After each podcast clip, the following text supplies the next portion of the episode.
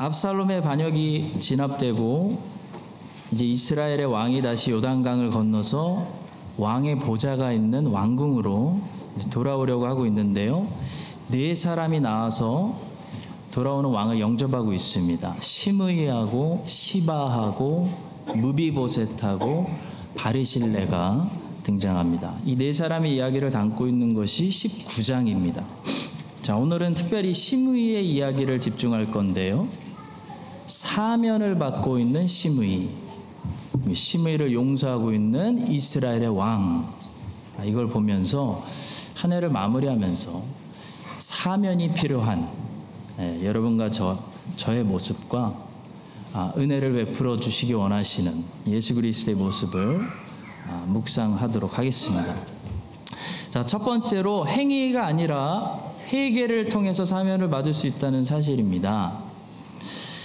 한 해를 마무리하면서 여러분 많은 생각들을 하실 것 같아요. 어, 저도 많은 생각들이 아, 요즘 듭니다. 저는 제 자신을 한 해를 돌아보면서 나름 이, 이런 최종 결론에 도달했습니다. 로마서 3장 4절의 말씀에 도달했습니다. 사람은 다 거짓되되 오직 하나님은 참되시다 할지어다. 2023년 한 해 동안 나는 뭐 했는가? 돌아보면 열심히 죄짓고 참 많이 불순종했다. 그 생각밖에 안 들어요. 근데 하나님은 2023년 한 해 동안 무엇을 하셨는가? 이렇게 돌아보니까 하나님이 신실하게 약속하시고 작정하신 것들을 다 성취해 주셨더라고요. 성도 여러분, 종교는 행위를 통해 공로를 가지고 하나님께 나오라고 선전하지만 성경은 행위를 통해 하나님께 나올 생각이라면 너는 꿈도 꾸지 말라라고 말씀합니다. 성경은 회개를 통해 하나님께 나와라라고 말씀합니다. 성경은 사람이 전적으로 부패했기 때문에 행위를 통해 하나님께 나오는 것이 불가능하다라는 것을 우리에게 자주 보여주고 있어요. 이걸 정말 잘 알려주려고 하는 거예요. 한번 읽어보십시오. 제가 읽겠습니다. 사람은 에덴에서 이미 실패했습니다. 홍수에는 고파로 바벨탑 이야기가 나옵니다. 또 실패합니다. 아브라함을 부르셨지만 아브라함은 애굽으로 가버렸어요. 그래서 실패했고 그러나 하나님이 회복시키십니다. 이스마엘을 낳아버렸고 실패했고 그러나 하나님이 또 회복시키십니다. 출애굽했지만 신의 산에서 금송아지 만들어서 실패했고 그러나 멸하시지 않으셨습니다. 첫 돌판이 깨졌으며 그러나 두 번째 돌판을 주셨습니다. 가데스 바네아에서 불수종했고 그러나 또 새로운 60만 명을 세워 주셨습니다. 아이성에서 이미 실패했고 그러나 아간의 범죄를 사하시고 또 새롭게 하십니다.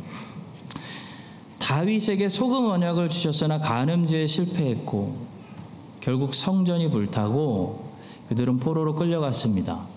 그래도 남은 자들을 남기시고 언약을 유지하십니다. 포로 귀한 후에도 그들은 예배에 실패했습니다. 그들은 형식 예배를 드렸습니다. 그래도 신실하게 메시아를 보내주셨습니다. 그러나 그 메시아를 십자가에 못 박았습니다. 그러나 다시 살리셨습니다. 성경이 말씀하는 구원은요, 절대로 하나님과 사람의 협력 사역이 아닙니다. 사람은 다 거짓되되 하나님은 참되십니다. 구원은 하나님의 주권적인 사역입니다. 그래서 구원은 하나님의 은혜요, 하나님의 선물이다. 성경이 말씀하는 거예요. 오늘 본문에서 시므이가 다윗에게 용서받았어요. 근데 그것이 시므이와 다윗의 협력 사역인가요? 시므이가 다윗에게 선물 보따리 가져서 와서 바치고 시므이가 다른 사람들보다 제일 먼저 다윗을 마중 나오고 시므이가 베냐민 지파 사람들 천명 다윗에게 데려갔기 때문에 시므이가 다윗에게 사면 받은 건가요? 16장에서 이 시므이의 잘못을 똑똑히 봤던 우리들은 시므이의 사면이 시므이의 행위 때문이 아니고 전적으로 다윗의 사비 때문이다. 다윗의 은혜 때문이다. 우리가 인정하지 않을 수 없습니다. 다윗이 압살롬을 피해서 도망갔을 때 시므이가 그를 따라오면서 흙을 뿌리면서 욕을 했습니다. 저주를 했어요. 혹시 잊어버리셨을까봐 다시 한번 그때 그 장면을 보여드리겠습니다. 시므이가 나오면서 계속하여 저주하고 시므이가 저주하는 가운데 이와 같이 말하니라 피 흘린 자여 사악한 자여 가거라 가거라 우리는 여기서 아무 힘 없이 로마 사람들에게 붙잡혀서 십자가에 못 박히신 예수님에게 사람들이 저주하고 십자가에 못 박으소서 십자가에 못 박으소서 라고 외쳤던 소리를 기억하게 됩니다. 사울의 족속의 모든 피를 여호와께서 내게로 돌리셨도다. 그를 이어서 내가 왕이 되었으나 여호와께서 나라를 내 아들 압살롬의 손에 넘기셨도다. 보라, 너는 피를 흘린 자이므로 화를 자초하였느니라 하는지라 하고 마음껏 저주하고 조롱했습니다. 이게 다윗의 면전에 대놓고 네가 무슨 왕이야? 넌 이제 끝났잖아. 하면서 욕을 하고 저주를 퍼붓던 시므이예요. 여러분 그 시므이가 다윗에게 다시 왕이 돼서 돌아오는 다윗에게 무슨 행위로 용서를 받겠어요? 행위가 아니라 회개예요, 회개. 여러분 회개는 자기 잘못을 인정하고 돌아오는 것이 회개입니다. 시므이는 다윗이 돌아온다는 소식을 듣고 급하게 나가가지고 제일 먼저 달려가가지고 다윗을 모셔오려고 나룻배를 띄우고 자기는 요단강 물속에 들어가가지고 왕에게 가서 그 앞에 엎드렸습니다. 그리고 왕을 영접했습니다. 그리고 이렇게 고백합니다. 왕께 아뢰되 내 주여 원하건대 내게 죄를 돌리지 마옵소서. 내 주 왕께서 예루살렘에서 나오시던 날에 종의 패역한 일을 기억하지 마시오며 왕의 마음에 두지 마옵소서. 왕의 종 내가 범죄한 줄 아옵기에 오늘 요셉의 온 족속 중 내가 먼저 내려와서 내 주 왕을 영접하나이다. 오늘 마지막 주일인데요. 한 해를 마무리하면서 하나님께 돌아오려고 하신다면 행위를 들고 돌아오려고 하지 마시고 회개를 통해 돌아오려고 하시기 바랍니다. 회개한다는 것은 오늘 본문의 시므의 모습이에요. 자기를 겸비 낮추고 왕과 더 이상 싸우는 것이 아니라 왕 앞에 항복하는 것을 말합니다. 하나님은 우리가 아무리 시므이 같이 잘못을 많이 한 죄인들이었습니다. 아무리 골고다에서 나사렛 예수를 욕하고 저주하고 당신이 무슨 왕이야 라고 했어도 우리의 잘못을 인정하며 요나 시대 때 니누의 사람들처럼 겸비하게 낮추며 하나님과 더 이상 싸우지 않고 하나님께 항복하며 백기를 들고 돌아오면요 우리 자비로우신 하나님께서는 우리를 받아주시고 우리의 죄를 사면해 주세요.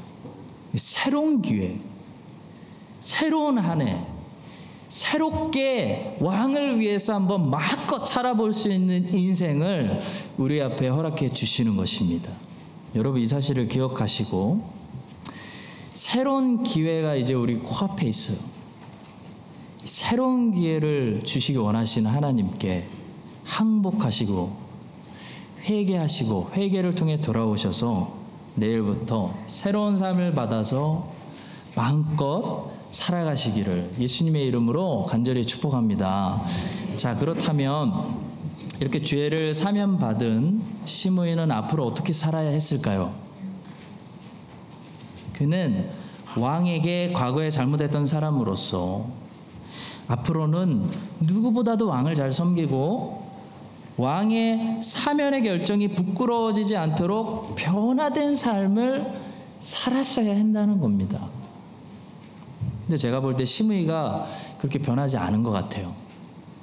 어떻게 할 수 있냐면 다윗이 나중에 왕위를 솔로몬에게 넘겨주면서 심의에 대해서 어떻게 처리하라고 말해줄 때 이렇게 말한 것을 보니까 아 심의가 다윗을 기쁘게 섬기지 않았구나라는 것을 알 수가 있습니다. 다윗이 솔로몬에게 심의에 대해서 심의를 사면해주고 평생 심의가 어떻게 사는지 지켜봤던 다윗이 솔로몬에게 이렇게 말해줍니다. 열왕기상 2장 8절과 9절. 바울인 베냐민 사람 게라의 아들 시므이가 너와 함께 있나니 그는 내가 마하나임으로 갈 때 악독한 말로 나를 저주하였느니라. 그러나 그가 요단에 내려와서 나를 영접함으로 내가 여호와를 두고 맹세하여 이르기를 내가 칼로 너를 죽이지 아니하리라 하였노라. 그러나 그를 무죄한 자로 여기지 말지어다. 너는 지혜 있는 사람이므로 그에게 행할 일을 알지니 그의 백발이 피 가운데 수월에 내려가게 하라. 시므이가 다윗에게 사면받고 열심히 누구보다도 앞장서서 다윗의 편이 되어 왕을 위해 충성스러운 삶을 살았다면 다윗에게 이런 평가를 받지 않았을 거예요. 최, 좋은 최종 평가를 받았을 거예요. 시므이가 나에게 한 것처럼 솔로몬아 너에게도 큰 힘이 될 거야라고 했을 거예요. 심의는 변하지 않았습니다. 심의는 여전히 그대로 심의로 끝까지 살았습니다.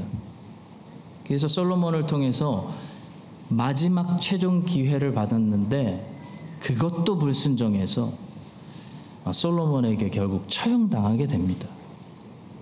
심의의 잘못을 본문에서 용서하고 있는 이 왕은 다윗은 왕의 자비를 보여주지만 심의의 잘못을 나중에 처형하는 솔로몬은 왕의 공의를 우리에게 보여줍니다. 자비를 잘 살리지 않으면 공의와 마주쳐야 됩니다, 여러분. 심의처럼 살면 큰일 나요. 나는 예수를 믿는다고 동의하기 때문에 입술로 고백했기 때문에 용서받았다고 사면받았다고 그거 붙들고 전혀 열매가 없는데도 내가 천국 간다고 생각하면 큰일 나시는 거예요. 성경은 행위가 구원의 근거가 아니라고 말하지만 행위가 없어도 된다고 말하고 있지는 않습니다. 성경은 행위가 없는 믿음은 죽은 믿음이라고 말합니다. 성경은 행위가 구원의 근거가 아니라 구원의 결과라고 말하고 있습니다. 시므이가 자기의 행위가 아니라 다윗의 자비로 용서를 받았다면 이제부터 시므이는 충성스럽게 섬기는 변화된 행위로 자기가 받은 그 사면의 은혜를 입증해야 되는 거예요. 근데 그렇게 살지를 않았어요. 전혀 그렇게 살지를 않았어요. 그걸 보니까 그의 회개는 진짜 회개가 아니라 단지 다윗의 복수가 두려워서 순간적으로 위기를 모면하려고 했던 도피적인 목적의 회심이었구나. 잘못된 회심이었구나. 라는 것을 알 수가 있는 거예요. 성도 여러분, 종교는 행위를 구원의 근거로 제시하고 저 가운데 있는 이단들은 행위를 믿음과 함께 구원의 근거로 제시해서 협력 사역을 주장하지만 진리는 오직 은혜로 오직 믿음을 통해서 사하심을 받는다. 죄인이 하나님께 받아들여진다. 인정받는다라고 말씀합니다. 그렇지만 기독교는 거기까지만 말씀하는 것이 아니에요. 그렇게 은혜로 사심을 사면을 받은 사람들은 그 결과로 반드시 의로운 행위의 열매를 가지게 된다고 성경은 거기까지 말씀하고 있습니다. 여러분 이 복음의 진리를 분명히 아시고 은혜로 사하심 받고 행위의 열매로 그 은혜가 증거로 나타나는 그런 삶을 내년에 함께 살아가시기를 예수님의 이름으로 간절히 축원합니다. 두 번째로 본문은 회개하는 죄인이 더 이상 하나님 원수가 아니고요. 용서하지 않는 사람이 이제는 하나님의 원수라는 사실입니다. 자, 본문은 놀랍게도 일단 심의가 잘못했다고 회개하니까 다윗에게 쌍욕을 했던 심의를 다윗의 원수라고 부르지 않고요. 다윗이 용서했는데도 용서하지 않고 여전히 미워하고 하평케 하지 않는 이 아비세를 다윗이 이제는 직접 네가 내 원수다라고 부르고 있어요. 본문 21절과 22절입니다. 수레아의 아들 아비세가 대답하여 이르되 심의가 여호와의 기름 부으심 자를 저주하였으니 그로 말미암아 죽어야 마땅하지 아니하니까 하니라. 다윗이 이르되 수레아의 아들들아 내가 너희와 무슨 상관이 있기에 너희가 오늘 나의 원수가 되느냐 오늘 어찌하여 이스라엘 가운데서 사람을 죽이겠느냐 내가 오늘 이스라엘의 왕이 된 것을 내가 알지 못하리 여러분 사무엘 상하를 보실 때 수르아의 아들들에 대해서 다윗이 자주 이렇게 얘기해요. 내가 너희들과 무슨 상관이 있느냐.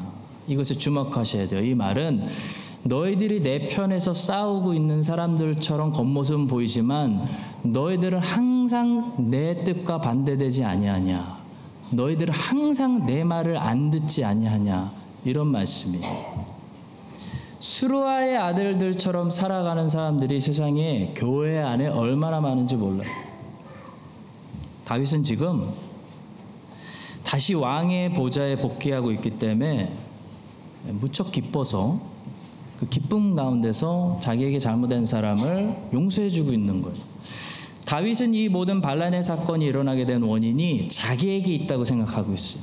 자기가 바세바와 간음해서 반란이 일어났기 때문에 왕위에서 쫓겨나고 하나님이 용서해 주셔서 나의 죄를 용서해 주셔서 다시 보호자로 돌아오고 있기 때문에 자기도 용서해 주고 있는 거예요. 그런데 이런 상황에서 아비세가 심의를 죽인다. 여러분 그러면 이 다윗의 기쁨이 하나님께 용서받고 용서해 주는 이 다윗의 기쁨이 어떻게 계속 기쁨이 되고 잔치가 될 수 있겠습니까? 따라서 여러분, 성경은 천국을 잔치로 표현하고 있는데요. 이 잔치에 참여하는 자, 곧 천국에 들어가는 자들 중에는 반드시 누가 한 사람도 없냐면 잔치를 망치는 자가 없어요. 곧 저 사람은 살려두면 안 됩니다. 저 사람이 어떻게 여기 있어요?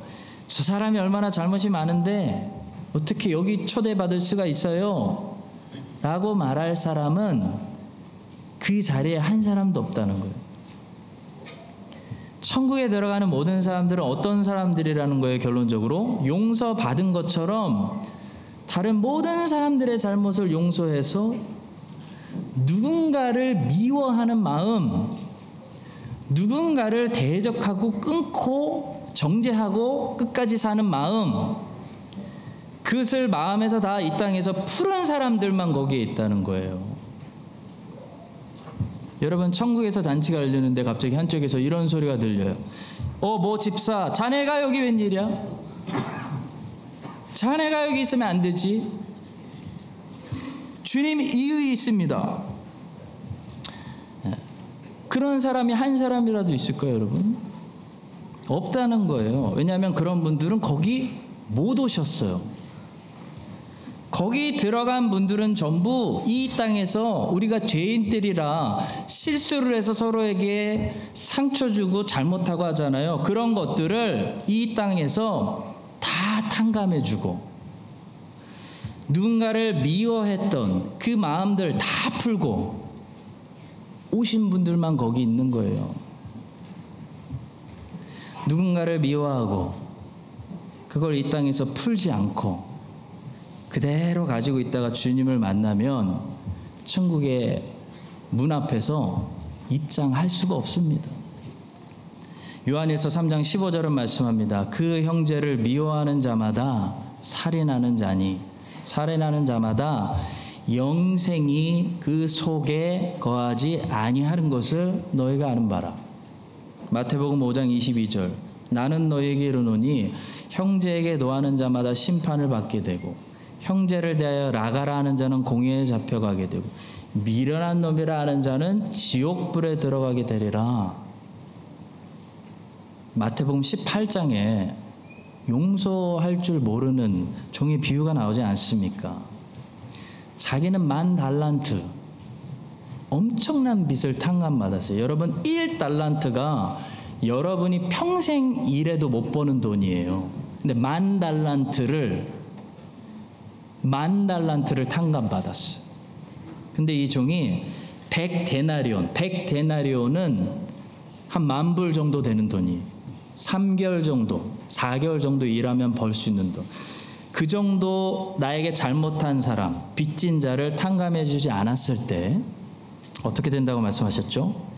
이에 주인이 그를 불러다가 말하되 악한 종아 내가 빌기에 내가 내 빚을 전부 탕감하여 주었거늘 내가 너를 불쌍히 여긴과 같이 너도 내 동료를 불쌍히 여김이 마땅하지 아니하냐 하고 주인이 노하여 그 빚을 다 갚도록 그를 옥졸들에게 넘기니라 여기서 비유는 끝나고요 주님이 제자들을 바라보시면서 최종 결론으로 이렇게 말씀하셨습니다. 너희가 각각 마음으로부터 끊고 사는 게 용서가 아니에요. 마음으로부터 형제를 용서하지 아니하면 그거 탕감해 주지 아니하면 나의 하늘 아버지께서도 너희에게 똑같이 하시리라 말씀하셨어요. 초대교회 시대 때 로마 사람들이 세상 사람들이 밖에서 볼 때 교회를 볼 때 초대교회의 특징이 무엇이었냐면 서로 사랑하는 것이었습니다. 여러분 교회에 들어오지 않고 교회 밖에서 교회를 바라보고 있는 이 로마 사람들의 눈에 뭐가 보이겠어요? 뭐가 보일 수 있겠습니까? 뭐 설교가 들리겠어요? 성경을 읽겠어요? 그 사람들이. 교회 밖에서 교회를 바라보던 로마 사람들의 눈에 이 기독교인들의 특징이 한 가지가 분명히 나타났는데 저 사람들은 서로 뜨겁게 사랑한다는 것이었어요. 그래서 사도 요한은 이렇게 편지를 썼습니다. 우리는 형제를 사랑함으로 사망에서 옮겨 생명으로 들어간 줄을 알거니와 사랑하지 아니하는 자는 사망에 머물러 있느니라. 이 말씀이 당시 초대교회 사람들에게는 너무 공감이 되는 자연스러운 말이었어요. 교회 안에는 사랑이 있고 교회 밖에는 사랑이 없었어요. 근데 오늘날 세상 사람들이 밖에서 우리 한국 교회를 볼 때 우리 민족 교회의 특징이 뭡니까? 싸움이에요, 싸움. 서로 당짓고 미워하는 거예요. 그것이 세상 사람들의 눈에 보이는 한국 기독교의 특징일까봐 두려워요. 성도 여러분, 천국에 가는 사람들은 분명히 기억하십시오. 만 달란트만 탕감받은 사람들이 천국 가는 거 아니에요. 천국에 가는 사람들은 주님께 만 달란트 탕감 받고 나에게 어쩔 수 없이 죄인들끼리 살아가느라고 나에게도 잘못을 저지른 사람들의 백 데나리온도 탕감해준 사람들이 천국에 들어가는 거예요.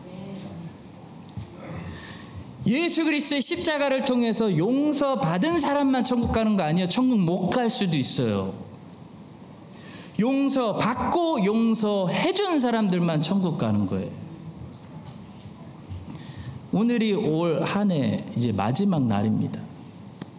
우리 내일부터 우리 한인장로교회 주의 백성들 모두 새롭게 살아야 합니다. 그러려면 이제 과거에 나에게 우리가 서로 죄인인지라 저는 여러분에게 얼마나 잘못과 실수를 많이 했어요. 저는 얼마나 괴롭겠어요. 나에게 잘못했던 사람들의 그 잘못은 탕감해 줘야 되는 거예요. 용서하시고 탕감해 주십시오. 그것이 우리에게 합당하고 마땅합니다. 왜냐하면 주님께서 만 달란트 헤아릴 수 없는 우리의 큰 잘못을 용서해 주셨기 때문이에요. 여러분 이 사실을 기억하시고 회개하고 예수 안에서 만 달란트 탕감 먼저 받으시고 백 데나리온 살아가시면서 평생 탕감하시고 미움 품으시면 안 돼요, 여러분. 미움이 지옥의 영역이에요. 미움이 들어오면 내 안에 지옥의 나라가 마귀의 통치 영역이 생기는 거예요. 미움 누구를 향한 멀리 있는 사람 그런 사람들도 미움을 온전히 다 버리시고 다 버리시기를 축원합니다. 사랑의 열매, 사랑의 영역이 사랑의 열매가 하나님의 통치, 하나님의 나라예요. 이 사랑의 열매를 온전히 맺어서 다 함께 천국을 누리는 크라이스처치 한인장로교회 새해가 되시기를 예수님의 이름으로 간절히 축원합니다. 마지막 세 번째로 다윗이 다윗은 하나님 나라 중심의 사람이었기 때문에 이렇게 시므이를 기꺼이 용서할 수 있었던 것입니다. 여러분 착한 사람이 용서하는 게 아니에요. 하나님 나라 중심의 사람이 용서할 수 있는 겁니다. 다윗은 착했기 때문에 시므이를 용서한 게 아닙니다. 우리는 언제 이 실수가 많은 죄가 많은 우리 형제들끼리 이렇게 살면서 아웅다웅 살면서 서로 실수하잖아요. 서운하잖아요. 그럴 때 서로에게 어- 관대할 수 있냐면 허물을 덮어주고 하나님 나라를 생각하는 하나님 중심의 사람이 될 때 형제의 가실이 쉽게 용서가 되고 형제 허물을 덮어주고 서로에게 관대할 수가 있는 거예요. 다윗은 절대로 그냥 제가 볼 때 착한 사람 아닙니다. 만만한 사람 아니에요. 다윗이 여러분 암몬 자손들이 다윗이 보낸 사신들 수염 자르고 옷 자르고 건드렸을 때 암몬 사람들 어떻게 가혹하게 부셔버렸는지 제가 보여드리겠습니다. 사무엘하 12장으로 돌아갑니다. 다윗이 모든 군사를 화가 났어요. 모든 군사를 모아서 라빠로 가서 그곳을 쳐서 점령하고 그 왕의 머리에서 보석 박힌 왕관을 가져오니 그 중량이 금 한 달란트라 다윗이 자기의 머리에 쓰니라 다윗이 또 그 성읍에서 노략한 물건을 무수히 내오고 그 안에 있는 백성들을 끌어내어 톱질과 썰레질과 철 도끼질과 벽돌구이를 그들에게 하게 하니라 암몬 자손의 모든 성읍을 이같이 하고 다윗과 모든 백성이 예루살렘으로 돌아가니라 여러분 이게 착한 사람입니까? 굉장히 무섭죠? 사람들 다 끌어내서 노예로 삼고 뺏어오고 노력하고 자 이렇게 가혹한 복수를 할 수 있는 왕이 시므이에게는 어떻게 이렇게 관대할 수 있었느냐? 시므이가 자기 욕했는데 저주했는데 자비를 어떻게 베풀 수 있었나요? 암몬 자손들이 다윗이 보낸 사신들의 수염을 자르고 옷을 자르고 모욕을 주었을 때 다윗은 그것을 하나님 나라를 향한 공격으로 본 거예요. 하나님의 이름을 이 이방인들이 우, 이방신을 섬긴 사람들이 우습게 훼손하고 하나님 백성이 수치를 당하고 모욕을 당했기 때문에 하나님 나라를 위해서 하나님 이름의 영광을 위해서 주의 백성들을 위해서 가서 초토화시킨 거예요. 근데 다윗이 시므이에게는